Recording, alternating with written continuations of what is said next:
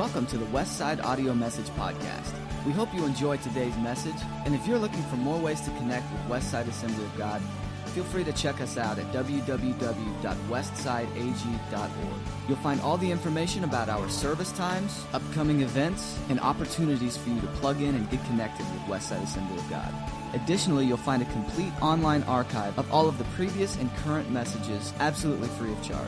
We hope you are encouraged by this week's message, and thanks again for downloading the Westside Audio Message Podcast. I was reading in the book of Ephesians and came to that sixth chapter, and there's a popular passage there that you've no doubt heard many times.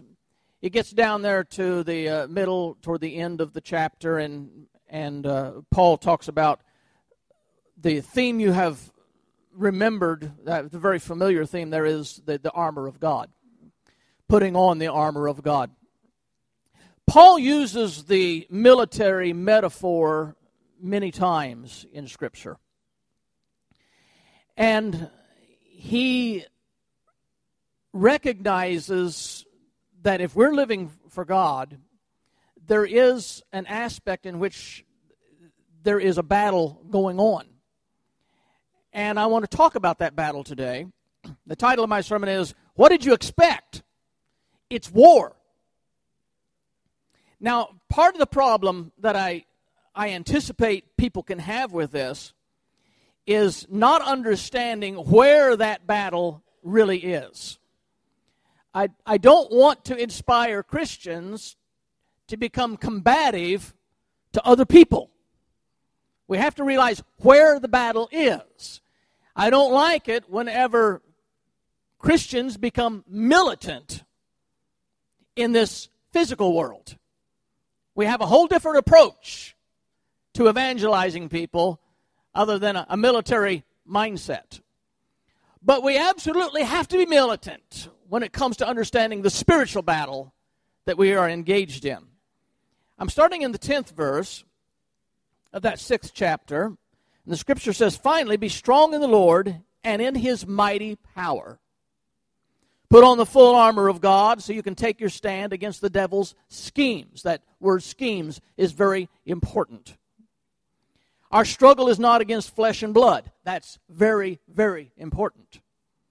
Against the rulers, the authorities, the powers of this dark world, and against the spiritual forces of evil in the heavenly realms. And one other word that is critically important in this passage I've read is the very first word, finally. Because whenever he says finally, then it should pique our interest about what precedes his final thoughts, because he's building on that. So we have to kind of uh, summarize, capsulize the book of Ephesians to understand when he puts this capstone on that we just read the passage, and there's more to the passage as well. And he says, finally, he puts this capstone on some other thoughts he's already shared with the group of people in this Ephesian church. And what a capstone it is as well. It wasn't just winding up with nice little greet so-and-so in your church, but he really, he really put his, he saved his big guns for last in this book. So the word finally compels us to refresh our memories about what the entire message of Ephesians is about. Well, in this letter, I, I will briefly summarize what he's told to these people, taught to these people. He said, first of all, this letter contains the concept of what it means to be in Christ. That was and still is to this day a valid and highly important point of instruction for new Christians. When somebody comes to be saved, they don't understand what it means to be in Christ. We have to teach them what it means to be in Christ. Old things are passed away. All things are become new. We begin to encourage them. You start seeking a different style, a lifestyle. You start conferring with God instead of just conferring with your own wisdom. What does it mean to be in Christ? Well, Paul spends a lot of time in Ephesians telling them exactly what that is. New believers don't automatically know everything it means to have this new relationship with Jesus Christ. They don't understand immediately what it means, that they now have to learn how to listen to the Holy Spirit who gives us guidance every day in everything that we do. They have to practice making their conscience tender to hearing what God has to say to them. They have to learn how to live a life that is pleasing to Christ and not displeasing to the flesh, which they've always served all of their life. They did what they wanted to do, but now they have to do what Christ's, Christ wants them to do. When they get saved, they can't ignore Christ. They can't ignore the Holy Spirit. One of the major things that Paul teaches the recipients in this letter is there is a spiritual dimension around you. That kind of builds up to this last chapter where he then talks about this spiritual dimension. That's something that unsaved people are not aware of. But as a Christian, we need to be keenly aware of being surrounded by things that are happening, activity in the spiritual realm, that otherwise we were unaware of. So Paul heightens that. And he uses this phrase, heavenly places, multiple times in the book of Ephesians. One time when he uses the phrase, he talks about God having elevated Christ to sit with him in heavenly places. But that's the only time he uses that phrase when it refers to what we might say a location.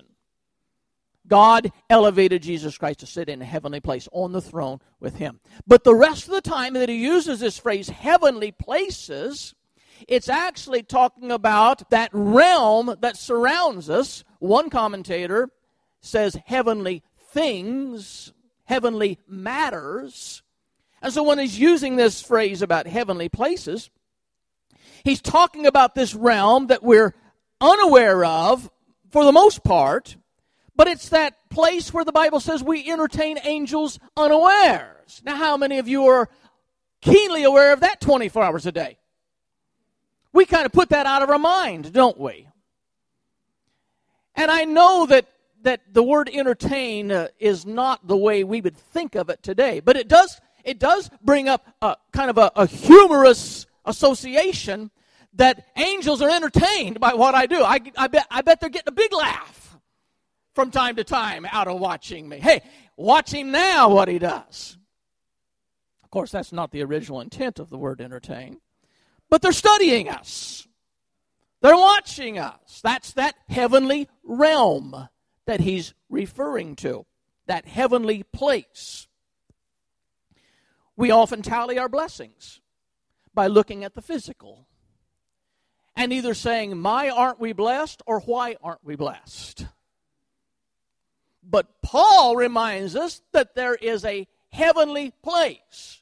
There is a spiritual realm where many of the blessings are happening, that sometimes we fail to take that into account. And as a matter of fact, he uses that in the book of Ephesians, talking about blessed in heavenly places. Well, I'm not blessed in a heavenly location. I'm blessed in a spiritual sense. That's what he's saying by using this phrase, blessed in heavenly places. It's a, it comes across into the English a little awkward, so we miss it when we read it. So it's a good thing you're here today. We're blessed in heavenly matters. We're blessed in spiritual ways.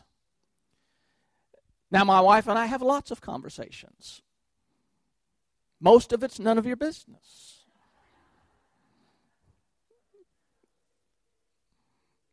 About half the time, what I share with you is none of your business, and I get in trouble.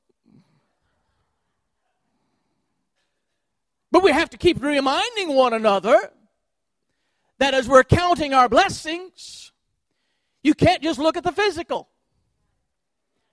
We have to remind one another that we tally our blessings by looking at the spiritual as well. And I can tell you, without fail, when we count the blessings of the heavenly places, of the spiritual matters, we'll always come up richer than we thought we were. We are tremendously blessed in spiritual ways. Another major point of the book of Ephesians is the calling of every believer. Paul said, I therefore, the prisoner of the Lord, beg you to lead a life worthy of the calling to which you have been called. So every one of you have a purpose. You have a calling. And we are sometimes unaware of that as well. That's another spiritual matter. So Paul says, finally, and I've just given you a very brief overview of Ephesians, but he says, finally. So in view of the fact that we're living in the middle of this massive spiritual realm where there's constant activity that we should be aware of, we have to discipline ourselves to be aware of what's going on around us that we would not normally pay attention to. In view of the fact that we are individuals with a serious calling that requires us to adopt an appropriate lifestyle to that calling. In view of the fact that we are collectively a church, which which that one that's one of the major points that Paul makes in Ephesians as well. You're a church. And this hasn't really been fully developed in Paul's theology till he got around to talking to the Ephesians about it. Do you people realize you are a church? God took uh, two separate groups who were antagonistic toward each other, had no respect for one another, no use for one another, and he put them together in the same room and said, get along. You will be the church. And so the Ephesians have to try and and process this. We're the church. But, but then we miss this important point, too, that the church is not just a church. The church is people. And whenever people come up to me and say, this is what the church ought to be doing, I have every right to say, then you do it. You are the church. It's like they have this concept, the church, some some ambiguous, I think in the back of their minds, they're they're using the word church as a metaphor the, for the pastor. You're the church. And Paul's trying to get them to grasp the significance of their identity. You're one new man. You're no longer Jew. You're no longer Gentile. You've been brought together. And God has a purpose for you. God has a calling for you. You're a church. So in view of all of this, Paul hopes that they're keeping these concepts in mind. And then he says, and finally, keeping your mind on everything I've taught you, and finally, be strong in the power of the Lord. Be strong in His might. Because you're surrounded by spiritual activity. There is a war that is going on. We've been in this war since the day man was put on earth and fell. We've been in this war, this conflict. It's ongoing. It's it's it's ages old. It's thousands of years old. We're in it. We know nothing of not being in spiritual war. We're born into it. We live in it. We exit this world exiting out of the war scene. But we conveniently forget about it sometimes. So Paul says, finally, don't forget in this spiritual realm where you get blessed, where things happen that we don't pay attention to a lot of times. Don't forget, there's a huge war going on, so much so that when you wake up every single day, you dare not get on with life, except that you appropriately dress yourself for war. The helmet, the shield, having the loins girded, the shoes, everything. You be prepared every single day. I wonder if you're dressing for war every day. Now let me talk about the origin of this conflict. Like countless of wars, countless numbers of wars throughout history, war is about power. It's about control. It's about domination. James even talks about personal conflicts being a control issue.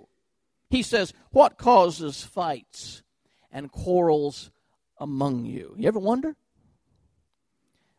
Don't they come from your desires that battle within you? So there's there's two levels of control issue here. There's on the outside, we have conflicts between one another on a personal level because Nobody wants to be dominated by the other. We have conflict because we don't like losing an argument.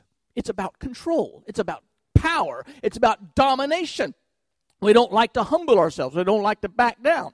But then he says there's another level in which conflict is going on that's also about power. It's about domination. It's about control. And that's what's going on inside of you every day. As the flesh is battling against the spirit, and it's always a question every day, who is going to win? Is the spirit going to dominate, or is the flesh going to dominate? So on two different levels immediately, you see the war is about domination. We have conflicts with our friends, our families, our neighbors, because we have pride that wells up. We don't like ceding territory. We don't like backing down in a confrontation. We don't like being trampled on. We don't like pushy people. With this desire to dominate or not be dominated at the very least, this refusal to be dominated causes all this conflict. Now that we understand how that works in our personal life, we understand that it works behind every conflict we have. The, the disciples of Jesus experienced the same kind of conflict. There was strife among them, it says in the book of Luke. Which of them should be greatest? Now, what's that? That's a matter of power. That's a matter of control. That's a matter of dominance. And that's where all of this tension and strife was coming from. That's where the spiritual war is coming from. fourteenth chapter of Isaiah. It talks about Satan falling. He's exalting himself, or attempting to, desiring to exalt himself above God, above the Most High, and this conflict starts. What's it all about? Domination, control, power. That's the source of this. This lust for power. These things are the driving force behind the spiritual war that we are locked in.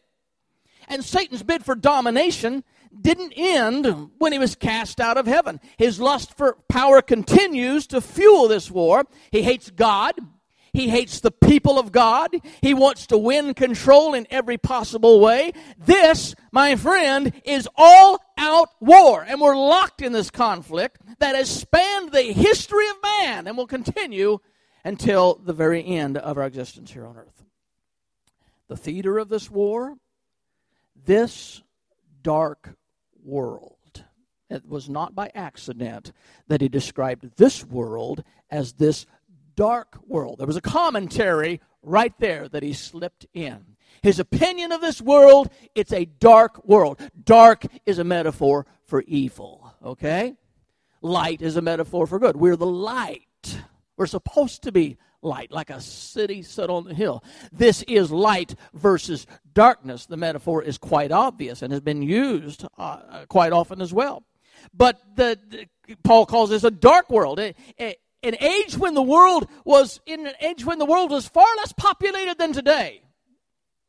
And so therefore, there was not the volume of wickedness in this world because there wasn't the volume of inhabitants. It was still a dark world because it's not dark by the number of people that are in the world. It's dark because of the depths of sin that any man can fall to. Shortly after the creation, it didn't take long, man inhabiting earth here, for there to come wickedness, darkness, evil into the hearts of men.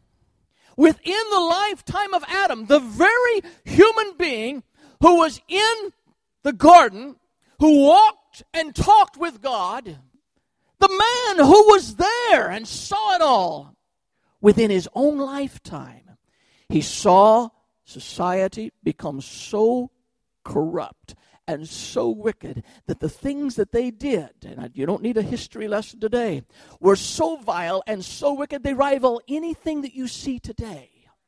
We think we're more wicked than we've ever been before. Satan didn't wait to save his worst wickedness for the last days. All we're seeing is more of it. But man has been just as wicked from the beginning. In the filthy and disgusting things that he would do in the face of God. Dark world. That's the arena of our battle. It's right here. Number three, know the enemy.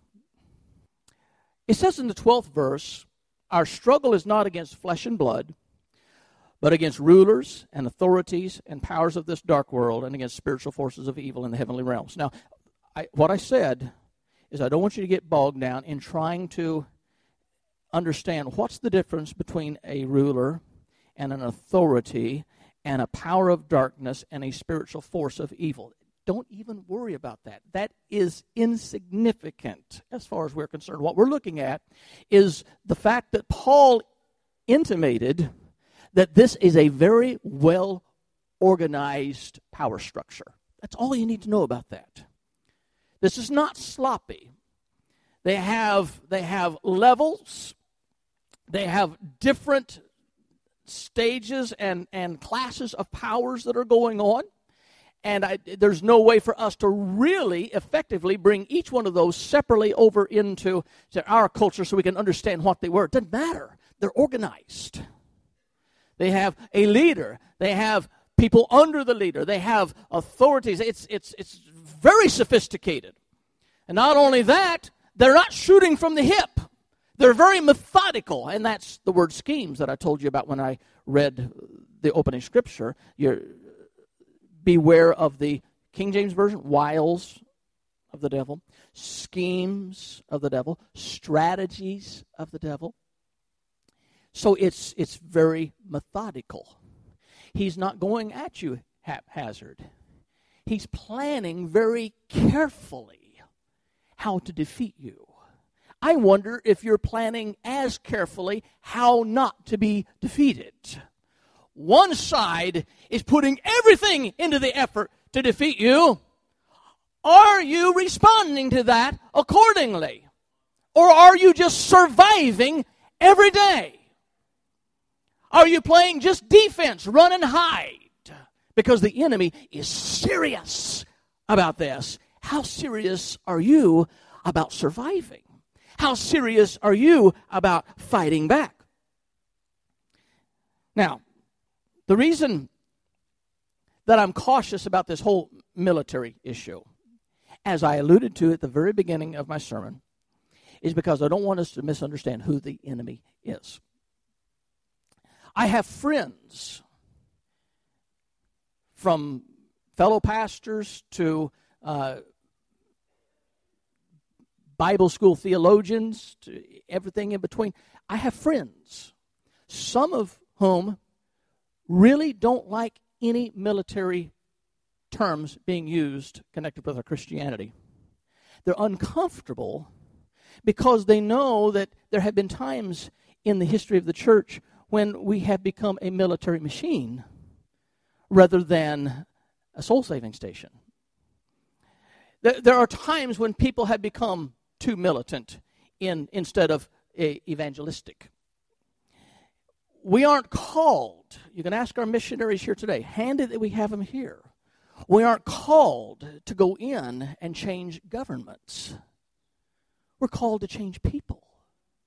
We're not called to go in and arm them, the locals, with how to overtake their government, no matter how despotic. That's not our calling. We're to arm them with the sword of the Spirit, which is the Word. That's what Paul will say here in just a little bit. We arm them in a different way because we realize who the enemy is. It's highly important we keep that in mind. We wrestle not against flesh and blood. We have to be clear on this. People are pawns used by the enemy. They are not the enemy. They are the victims. They are the casualties in the war.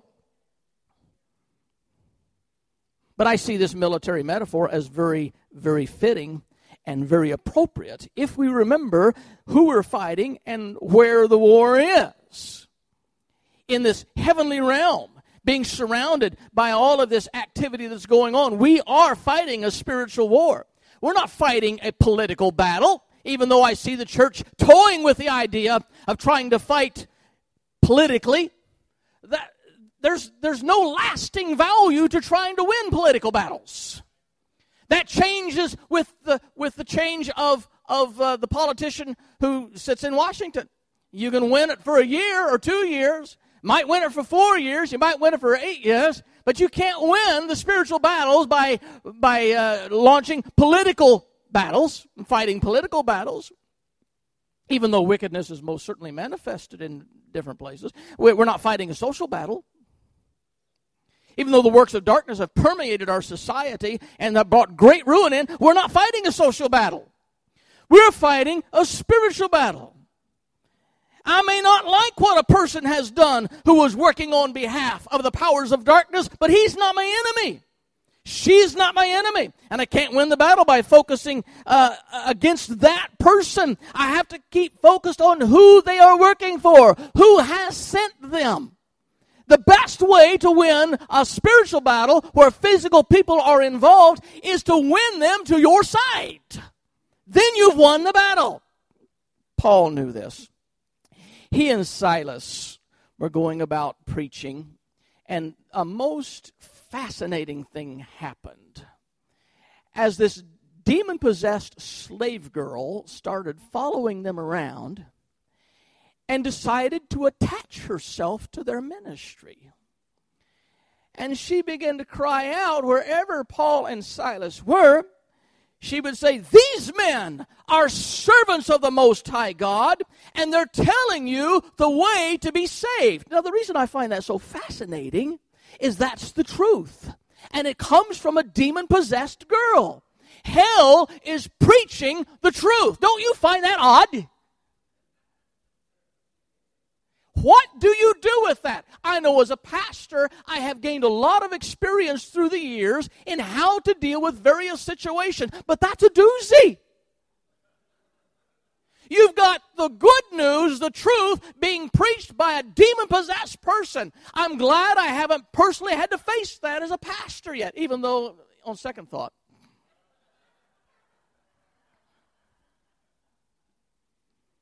So Paul initially ignores it. But the Bible says it went on for days. This wasn't somebody that just showed up and, and for one day or one tent meeting decided to help them out. Some people, you just don't need their help. You know what I mean? And the next day, Paul and Silas got up, went to another part of town. Here comes the girl. Day three, they moved to another part of town. Here comes the girl. These men are preaching the word of the Most High God and how to get saved. And about the fourth or fifth day, it finally became apparent Paul was annoyed. And he said to Silas, "We've got to do something." At first, you just kind of pass it off because everybody has a few weird people attach themselves from time. You just, you live with it. But this is beyond weird. Now she's beginning to associate, associate what we're doing with the powers of hell, which is very clear to people she's not quite right. You don't want people quite right being your front people.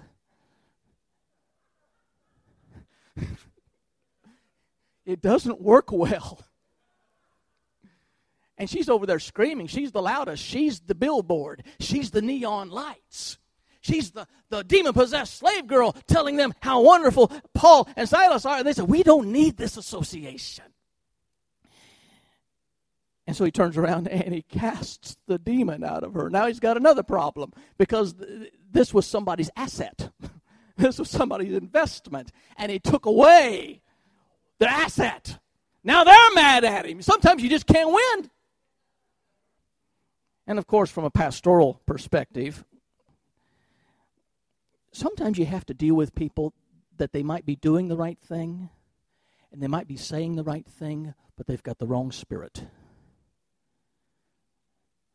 I know, our missionary, you, you've had to be in ministry long enough and been in enough places where that becomes a difficulty. And the most difficult part about it is, is nobody else can see it. How do you deal with it? Because you're going to divide people. The minute you do, you've got a, a bunch of people saying, "Oh, they're wonderful people. They're so nice people. They're doing, what are they doing wrong?" And you try to explain to somebody's satisfaction, it's not what they're doing. It's not what they're saying. The spirit is wrong. And they say, "Well, I can't see it." Of course you can't. I, I've wandered too far off. that the enemy was not the demon-possessed girl. She needed to be set free. See, Paul didn't call fire down on her to destroy her. He delivered her. You have to know who the enemy is.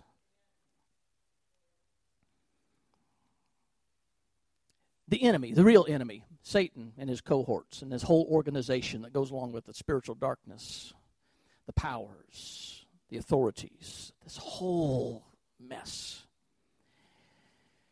Satan uses different methods. Be aware of this. Be the schemes of the devil. He doesn't just have one. He's got all kinds. Strategies. The Holman Christian Bible says tactics. They all point to this one truth. Satan's methodical. And he attacks on different fronts. You don't have to stand up. You don't raise your hand. But if you'll just wince when I get to yours. He uses these kind of tactics. He uses discouragement. He uses temptations like power, money, sex, popularity. He uses hardship, trials, difficulties, persecution. He uses slander. It's one of his tools. He uses deceit, allurement, and enticement. He uses traps and the element of surprise, like Joseph, never is approached by that godless woman who said, my husband's gone. Why don't we? The element of surprise. What will you do without warning when you're attacked like that? He uses distractions. And these are all the tricks and schemes and things he uses. I said people were in war. I've just told you a few of the things that the enemy is trying to use to trip you up, to discourage you, to make you lay it down and walk away and say, I'm tired of all this Christian stuff. And you've got all of your excuses why you're tired of it and you're sick of it and you tried it and you didn't get along. I'm telling you, the enemy is pummeling you with all of these things, trying to get you to quit. When you quit, he wins. We're in a war. He uses different disguises. Sometimes he can appear as an angel of light. That's, that's pure deception. Uh, in another way, the Bible says he walks about like a roaring lion. That's a total different approach than being an angel of light. He goes about seeking whom he may devour. And sometimes he looks just like your closest friends. Jesus turned to Peter, who was getting in his way, and spoke to Peter, yet realizing he was being used by the wrong forces, and said, get thee behind me, Satan. You are a stumbling block to me. Number four, our involvement in this war. Now, you have to go back to the third chapter of Ephesians, because when Paul said finally, he really was building on his message to the Ephesian church. And he he planted this powerful little verse there in the third verse that he just kind of pinned it to the wall. He said, I'll come back and get this after a while. But he picked it up in the sixth chapter. And in the third chapter, this is this little nugget he planted there. He said that through the church... Remember, I told you he taught the Ephesians what it means to be the church. And then he refers to the church. He said, through the church, through you people, the manifold wisdom of God might now be made known to the principalities and the powers in heavenly places. Remember, I told you the heavenly places, that spiritual realm that surrounds us. And he dropped that right there and didn't enlarge on it till he got over to the sixth chapter. But he tipped his hand, this interesting verse, this mystery that he was talking about. What is this mystery? He said the mystery is that God designed the church to be that agency through whom he would demonstrate his multifaceted wisdom to, and this is the interesting part about it as well, not just to the world, he was going to demonstrate it and prove his wisdom to these powers that we've been talking about, that Paul talked more about in that sixth chapter, these, these, these uh, the powers of uh, principalities, the powers in the heavenly places. God's answer to the powers of darkness, do you get it now, is the church. He said, I will use the church to prove I'm not a fool. I will manifest my wisdom to those powers that are taunting me, those powers that are taunting my people, those powers that keep on fighting like they think they're going to win this war. I've got a secret weapon, and the world laughs at the secret weapon, and the prince of, uh, of the powers of the air laugh at the secret weapon, and the authorities and the dominions, they laugh at the secret weapon. But, but the Bible says, Paul says, God's wisdom is going to be proven through the church. Now that causes me mixed emotions, because sometimes I look around and I laugh. You got to be kidding me, God. The state that I see the church in, you're going to use that to push back the spiritual forces? I have deep concerns. I wonder sometimes, Lord, has this gotten out of hand? Have you lost control of your plan? You anticipated there would be a church that would exist in the twenty-first century that would do battle against the powers of darkness, and I think they're sick. I have serious concerns about whether we're up to the task. Has this been a foolish tactic on the part of God? Well, I tell you this. I sometimes see segments of the church working for the wrong side. I sometimes see churches that are helping to spread the darkness instead of shine the light. I sometimes see the church wearing the wrong uniform. I sometimes see them carrying the wrong banner. They're carrying the wrong their banner for the enemy. I see them fraternizing with the enemy. I see them fighting amongst themselves instead of banding together to fight against the real enemy. But I'll tell you this, if the powers of darkness are gaining a ground, it is the church's fault. We have not been designed to cede ground through the powers of darkness. God designed us for something higher and stronger and better than that. But the good news is this, in spite of the things that I see about the church, that I worry sometimes, I have deep concerns, I'm convinced God did not make a tactical error in appointing the church to defy the powers of darkness. There might be times, there might be instances, there might be ages when we think the church has lost the battle or lost their vision or lost their focus. But we are ultimately concerned with the outcome of the war. God did not make a wrong choice. He knew he would work with flawed people. He knew he would work with a church that would go through its times of advancing and retreating. He knew that. He knew there'd be a bad soldier from time to time. He knew that a battalion would go bad once in a while. He knew there would be an age when the church would go into darkness. He knew there would be defectors along the way. But God is going to manifest his manifold wisdom to the powers of darkness through his church, because he said he's going to do that. And to the world, it looks like foolishness. And to the power of darkness, they think they've got the church on the run, and it looks like foolishness. But God will not be humiliated. He will not regret his choice. The church, I believe with all of my heart, in spite of its failures, in spite of its faults, in spite of its failings, I do believe it's going to rise up and demonstrate the wisdom of God to the rules of darkness. And I believe God knew exactly what he was doing when he chose the church to be his agent. It is high time, people, that we become the church God called us to be, because we have the advantage. Let's put on the armor. Make sure we're dressed appropriately. Let's put on the helmet of salvation. I don't want to put on the helmet of social interaction. I don't want to put on the helmet of political muscle. I don't want to put on the helmet of social justice. I want to put on the helmet of salvation. I want to put on the breastplate of righteousness. What I, I remind you again is not the breastplate of good works. It's not the breastplate of compromise. It is the breastplate of righteousness. Have your loins girded with truth, not girded with popular feel-good messages of self-improvement, not girded with flaky doctrines, not f- girded with feel-good sermons for people with itching ears, but with no nonsense, hard-hitting, in-your-face truth. That's what we're to be girded with. Carrying the shield of faith. A church cowering behind the rocks because they fear the giants is just not being the church.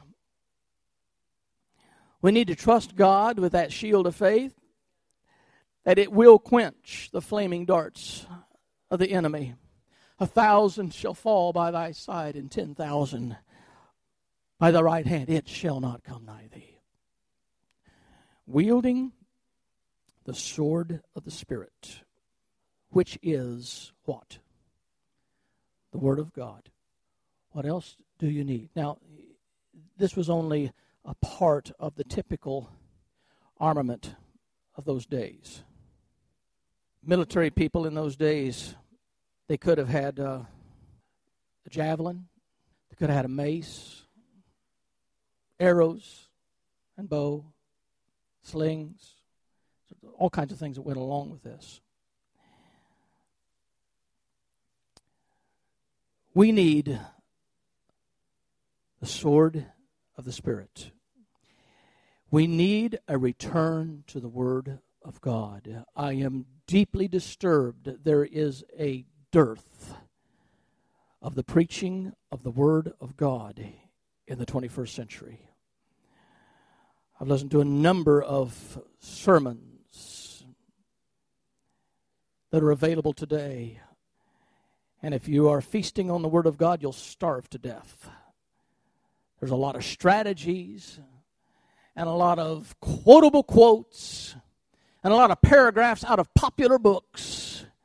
But there is a dearth of the Word of God in the land. And you can't win battles with that kind of stuff. It has to be the sword of the Spirit, which is the Word of God. There's a dearth in the American pulpit. We've played fast and loose with the Word of God. And the American church is now in trouble because of it.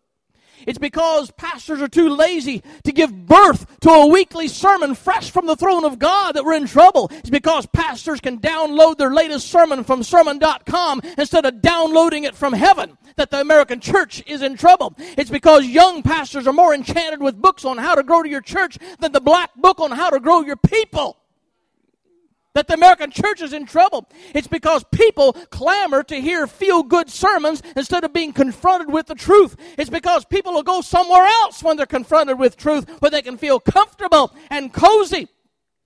They want to be humored. They want to be entertained. They just don't want to be convicted. We've lost our sword. We need the sword of the Spirit. We need a passionate return to the Word of God.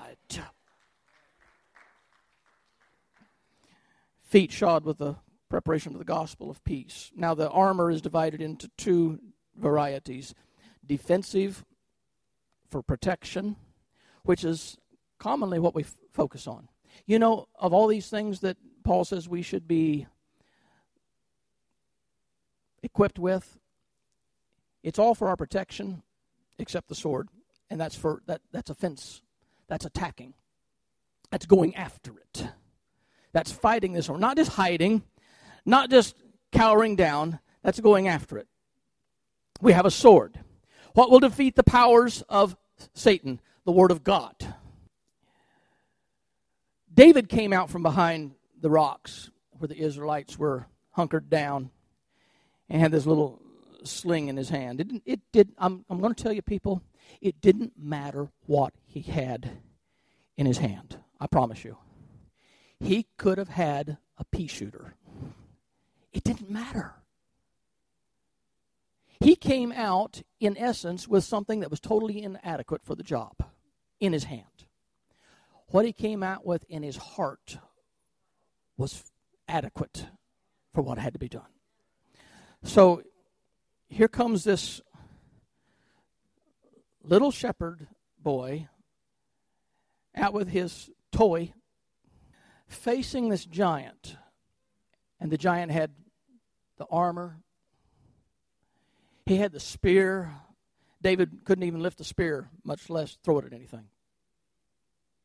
He he had everything. David said, "You come to me. You're twice my size." No, this is the prepubescent David. "You come to me with your sword and your spear and your javelin, your buzzard meat."